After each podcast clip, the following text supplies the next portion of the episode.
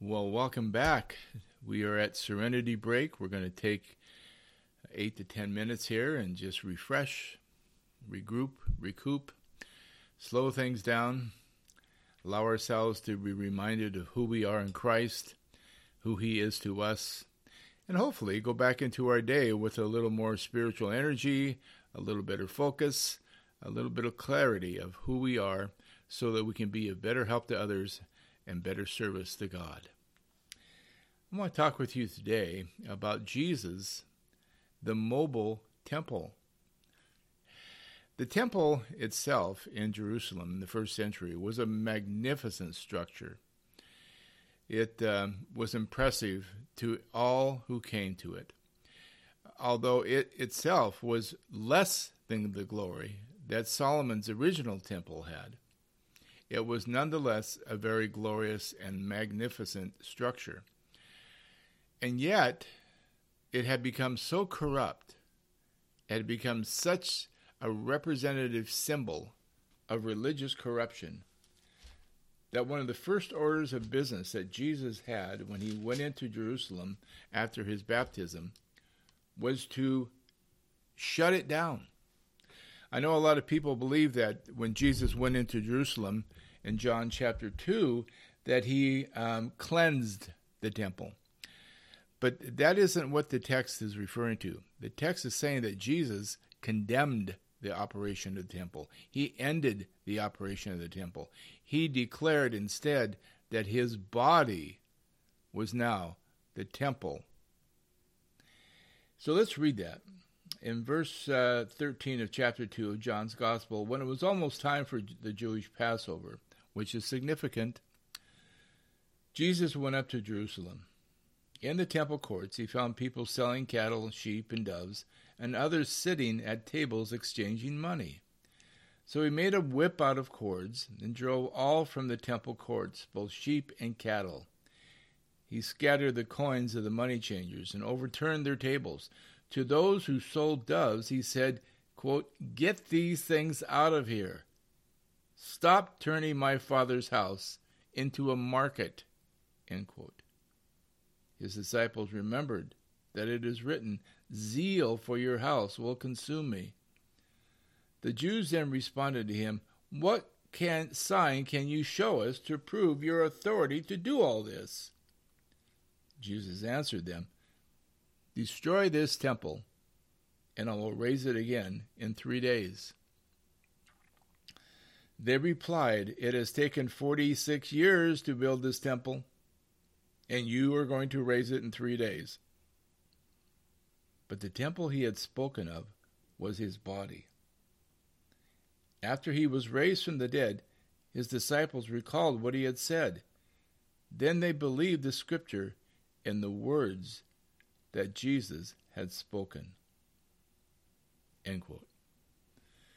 So Jesus is going into Jerusalem just before the Passover.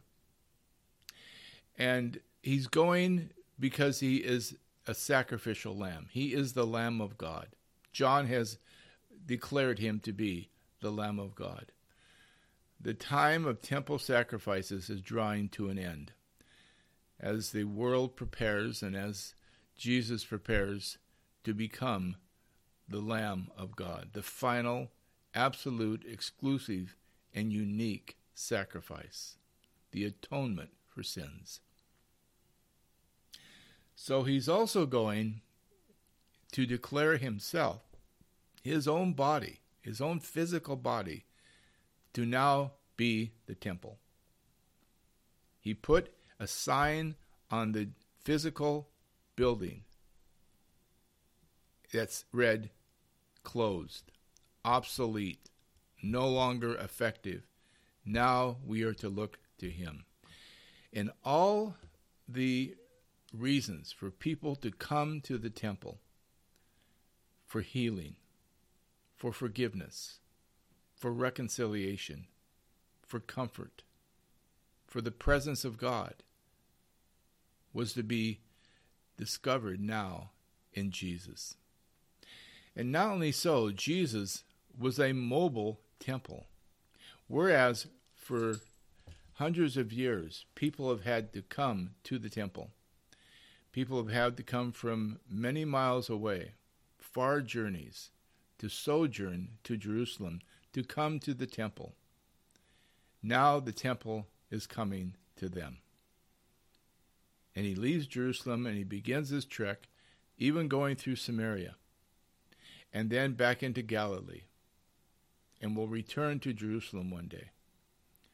And as he goes throughout Israel, he is the temple. He is the place where God resides. He is the place where the power of God is made known. He is the place where reconciliation occurs. He is the place where healing occurs. He is the place where people experience the presence of the living God. And so it is today. His body remains the temple of God. His body being, of course, the people of God gathered.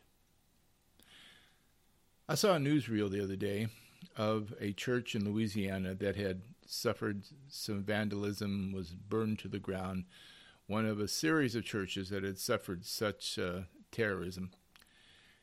And the people were rejoicing about how wonderful it was that they were able to rebuild their building.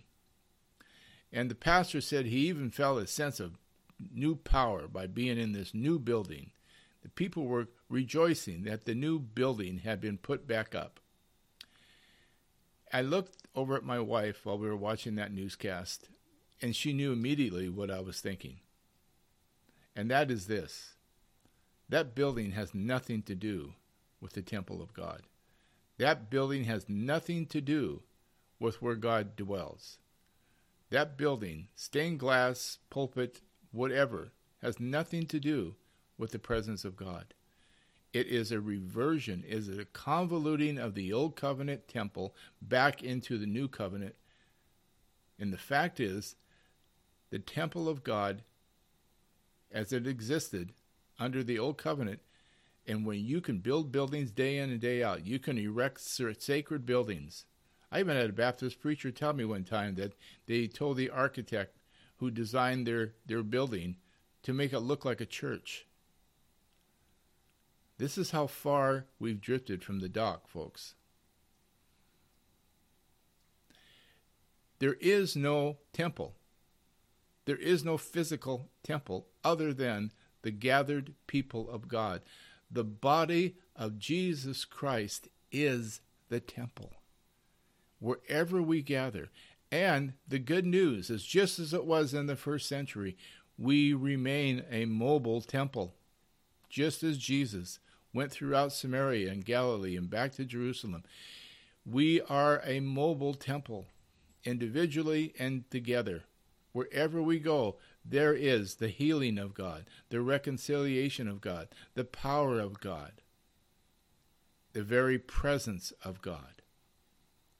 Now, we may gather in a building, but God isn't there waiting for us. We come, He comes with us. He leaves with us. God resides in and among his people. We, you, are the temple of the Holy Spirit. You are the temple of God. And whoever destroys the temple of God, God, him, God will destroy. And how do we destroy the temple of God today? We destroy it by erecting sacred buildings and calling them the house of God. We destroy the temple of God, the true temple of God, no less than the Pharisees and the Sadducees and the Herodians and all those who conspired to destroy Jesus and crucify him. There are those today who would destroy the temple of God by pointing to some sacred building and its stained glass windows and steeples and saying, There's the house of God. Don't believe it for a moment, folks. Come away from that. Come out of that. Jesus told the Samaritan woman that no longer in this mountain or in Jerusalem will you temple will the, temple will you worship, but you will worship in spirit and in truth. The days of buildings are over. You are the temple of God.